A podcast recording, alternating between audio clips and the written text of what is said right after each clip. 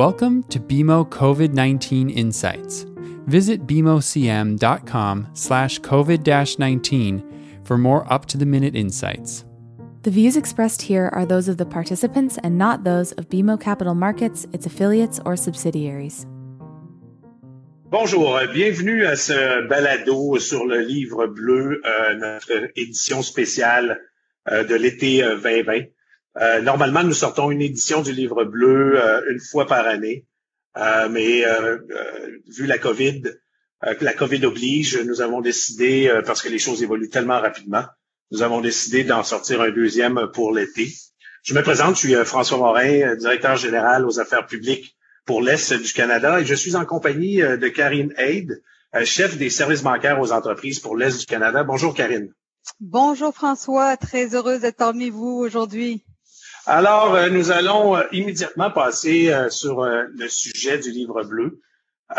et la première question que j'ai pour vous, Karine, aujourd'hui, c'est de quelle façon reconnaît-on les signes d'une certaine amélioration de l'économie à la suite de la pandémie? Ben, merci pour la question. de toute évidence, après la récession la plus forte, la plus profonde et la plus rapide de l'histoire, les économies canadiennes et mondiales ont clairement amorcé les premiers signes de la reprise et nous en sommes bien heureux. Au fur et à mesure de la réouverture des lieux de travail, les dépenses de consommation, la construction et le secteur manufacturier se redressent et je dirais même parfois rapidement. Ah, c'est très intéressant. Est-ce que, cela étant dit, est-ce que, tous les voyants sont ouverts, comme on peut dire? Ben, toutefois, euh, comme certaines restrictions sont toujours en place et que les frontières sont toujours fermées et que de nombreux Canadiens hésitent à juste titre à s'aventurer, il faudra probablement beaucoup de temps avant une reprise complète. Plus particulièrement, divers secteurs pourraient être confrontés à des conditions extrêmement difficiles au cours de la prochaine année, notamment le tourisme, la restauration et le, divertissement, et pourraient euh, ne jamais revenir entièrement au niveau antérieur à la pandémie. De plus, le coût porté à la confiance, à la richesse et aux perspectives d'emploi par la contraction rapide incitera certains ménages et certaines entreprises à faire preuve de prudence dans leurs projets de dépenses. Oui, c'est vrai que la confiance dans le contexte est quelque chose de très important.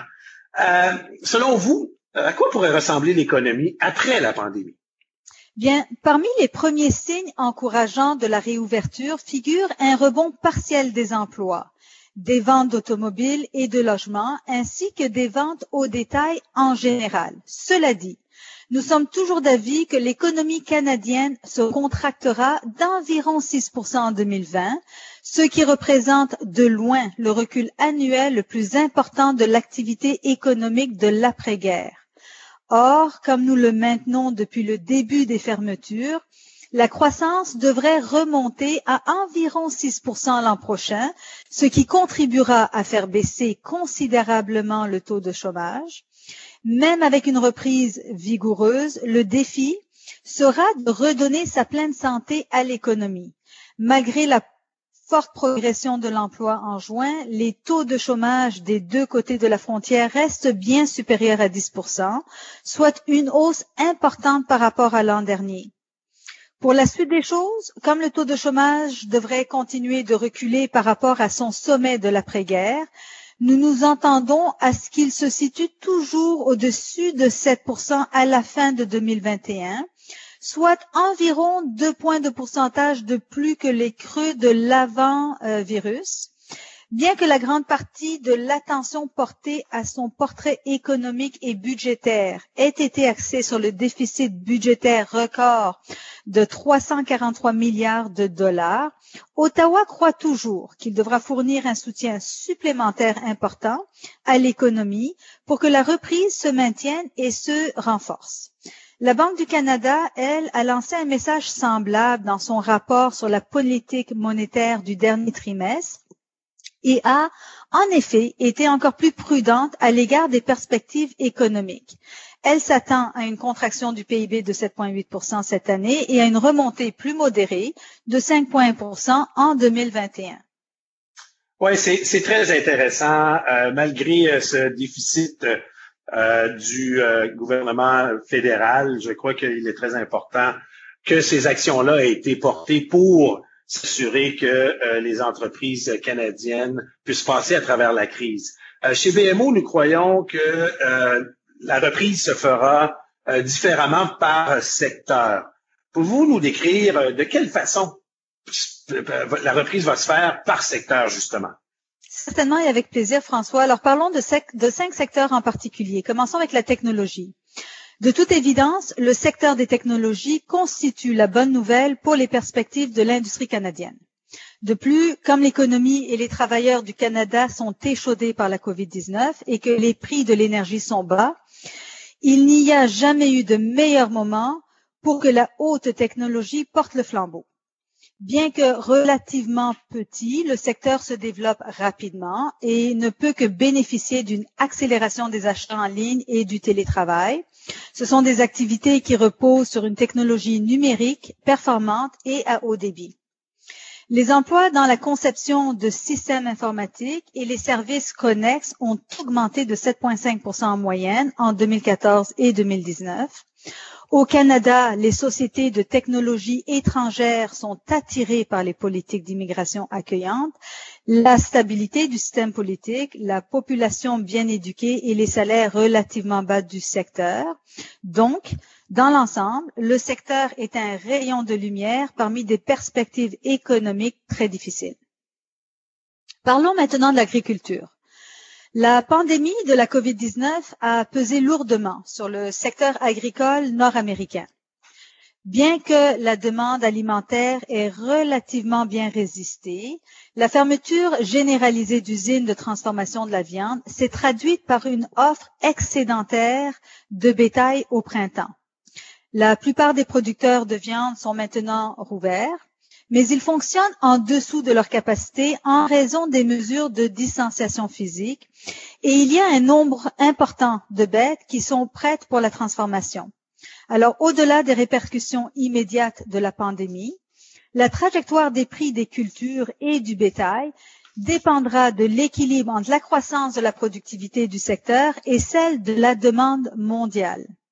Les petits producteurs à faible marge continueront d'être acquis par des entreprises plus importantes et plus rentables, ce qui réduira les coûts du secteur, augmentera la production et maintiendra une pression à la baisse constante sur les prix des produits. Passons maintenant à l'énergie. Les perspectives à court terme du secteur canadien de l'énergie, bien qu'elles s'améliorent, demeurent assez difficiles, car les prix de l'énergie, en particulier celui du pétrole brut, demeure bien au-dessus des niveaux antérieurs à la pandémie euh, de COVID-19. Donc, les prix du gaz naturel au Canada sont restés stables. Les producteurs canadiens pourraient profiter davantage de la baisse de la production de gaz associée à la production de pétrole de shit aux États-Unis, ce qui augmenterait la demande au sud de la frontière. Malgré tout, les perspectives du secteur du gaz naturel sont assez sombres sont euh, nos prévisions euh, pour l'indice Henry Hub sont de 2,25 US par milliard de BTU en 2021, en hausse par rapport à la moyenne prévue de 1,90 pour l'ensemble de l'année. En ce qui concerne le secteur manufacturier, euh, tel que mentionné, le secteur des technologies constitue la lueur d'espoir pour l'ensemble des perspectives, mais le secteur manufacturier, considéré globalement, fait face à un contexte beaucoup plus difficile, même s'il présente un certain potentiel et d'importantes occasions. L'élément le plus important des perspectives du secteur manufacturier est simplement la façon dont l'économie mondiale se remettra de la profonde récession causée par le virus au cours de la prochaine année. En plus de ce facteur clé, il y a les défis continus en matière de concurrence pour le Canada qui pourraient jouer un rôle clé dans la mesure dans laquelle certains secteurs se redresseront après les fermetures induites par la pandémie. Par exemple, la production automobile est un secteur clé qui était déjà sous pression. Un rebond moins complet des ventes de voitures en Amérique du Nord soulèverait encore plus d'incertitudes au sujet de la production canadienne future. En même temps, il existe des facteurs positifs potentiels. Pour le secteur pour l'après-pandémie, notamment la réduction des chaînes d'approvisionnement et le maintien d'une production plus proche de l'utilisateur final. En dernier lieu, François, euh, parlons de construction. Les euh, activités de construction se sont relativement bien comportées durant la pandémie, comme secteur ayant été euh, en mesure de continuer à fonctionner presque au maximum de sa capacité. La construction résidentielle restera solide à court terme. Les mises en sentier devraient rebondir à 215 000 unités en 2021, comparativement à 195 000 en 2020. La moyenne de ces deux années ne représente qu'un léger recul par rapport à l'activité dans la construction résidentielle au cours des dernières années. L'une des préoccupations à moyen terme est le statut de l'immigration internationale qui a été un facteur important de la demande de logement, surtout au cours des quelques dernières années. Les euh, entrées de capitaux internationaux ont montré des signes de baisse marqués. Si cette tendance persiste, le rythme de progression de la construction résidentielle diminuera. La construction non résidentielle, elle, devrait demeurer stable. La construction dans le secteur pétrolier demeurera sans doute assez faible étant donné la situation des prix du pétrole, car le secteur a délaissé le développement de nouveaux projets au profit de l'entretien. La construction d'immeubles de bureaux et de commerces de détail sera également faible et seulement partiellement contrebalancée par la vigueur de la construction d'entrepôts. Toutefois, les investissements dans les infrastructures du secteur public devraient demeurer solides, en particulier si les budgets fédéraux et provinciaux mettent l'accent sur les mesures de relance après la pandémie de la COVID-19. Certaines provinces ont déjà laissé entendre qu'elles mettraient en place des programmes de dépenses en immobilisation pour soutenir la croissance économique. Alors voici les cinq secteurs. Euh, merci beaucoup, Karine, pour euh, avoir dressé ce tableau euh, sectoriel, ce qui va nous permettre de comprendre un peu comment chacun de ces secteurs-là va se comporter après, du moins, la, la, pandémie. passons à un autre sujet maintenant qui nous préoccupe tous. Comment les entreprises clientes de BMO font-elles face, eux, à la pandémie? et est-ce que la possibilité d'une reprise pour eux semble positive? Bien, écoute, les entreprises québécoises sont prudentes, mais euh, nous, sommes non, nous sommes vraiment heureux de constater qu'un si grand nombre d'entre elles modifient leurs activités là où elles peuvent le faire pour se repositionner en vue d'un nouveau marché et c'est très excitant. Euh, nous avons aussi constaté que les entreprises de plus grande taille s'en tiraient mieux que les plus petites. Alors, la situation économique du Québec étant euh, très solide, comme on le sait, avant euh, le début de la pandémie. Euh, en quoi cette vigueur-là, on, l'espère, a pu contribuer euh, à cette reprise? En effet, François, la santé financière du Québec était robuste avant la pandémie et de toute évidence, toutes les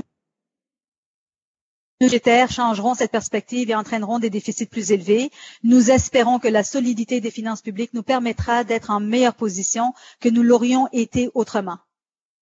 En effet, et on l'espère tous, j'en suis certain, pour euh, apporter un peu de facilité à cette relance. Euh, au début euh, de la pandémie, la paralysie du Québec a été très marquée. dans quelle mesure les entreprises se redressent-elles maintenant que le confinement est levé? Bien, les ventes perdues en avril semblent avoir été compensées en mai et juin, qui est une bonne nouvelle. Nous espérons que cela se poursuivra les ventes en ligne ont donné un solide coup de pouce à certains nombres de détaillants. en effet, je suis euh, tout à fait d'accord avec euh, cet énoncé. Euh, et selon vous, en terminant, quelles sont vos perspectives pour le secteur des petites entreprises? Écoutez, de toutes les catégories, les petites entreprises à l'échelle nationale ont été les plus durement touchées les petites entreprises qui accélèrent leur transition vers le numérique et tirent parti des tendances pertinentes seront mieux positionnées pour l'économie post-COVID-19. La pandémie a accentué certaines tendances qui se dessinent depuis des années.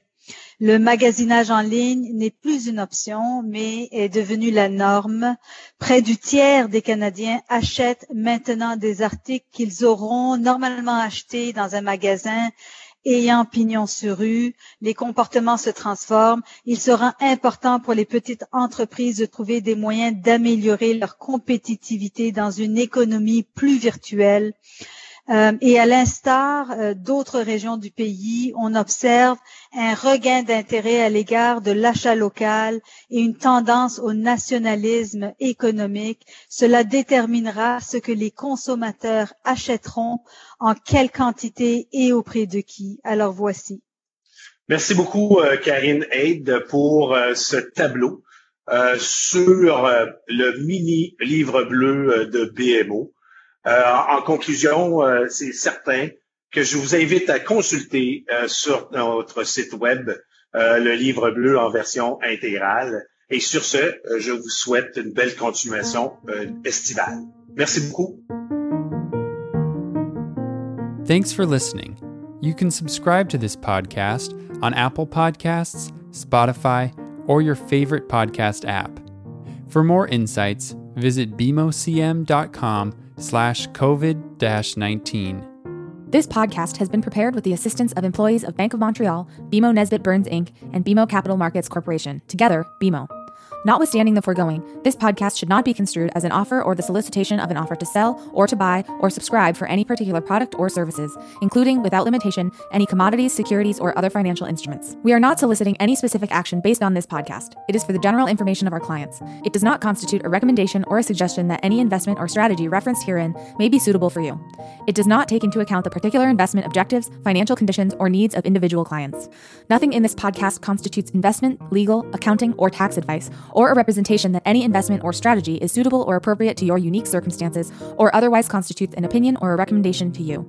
BMO is not providing advice regarding the value or advisability of trading in commodity interests, including futures contracts and commodity options or any other activity which would cause BMO or any of its affiliates to be considered a commodity trading advisor under the U.S. Commodity Exchange Act. BMO is not undertaking to act as a swap advisor to you or in your best interests, and you, to the extent applicable, will rely solely on advice from your qualified independent representative in making hedging or trading decisions. This podcast is not to be relied upon in substitution for the exercise of independent judgment. You should conduct your own independent analysis of the matters referred to herein, together with your qualified independent representative, if applicable. BMO assumes no responsibility for verification of the information in this podcast. No representation or warranty is made as to the accuracy or completeness of such information, and BMO accepts no liability whatsoever for any loss arising from any use of or reliance on this podcast.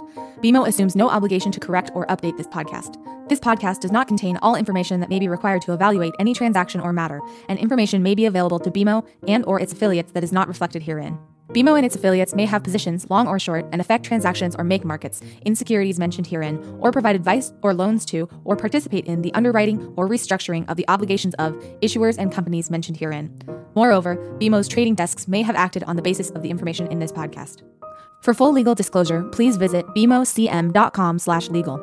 To access our full disclosures for equity research reports, please visit researchglobalzero.bmocapitalmarkets.com slash public dash disclosure slash.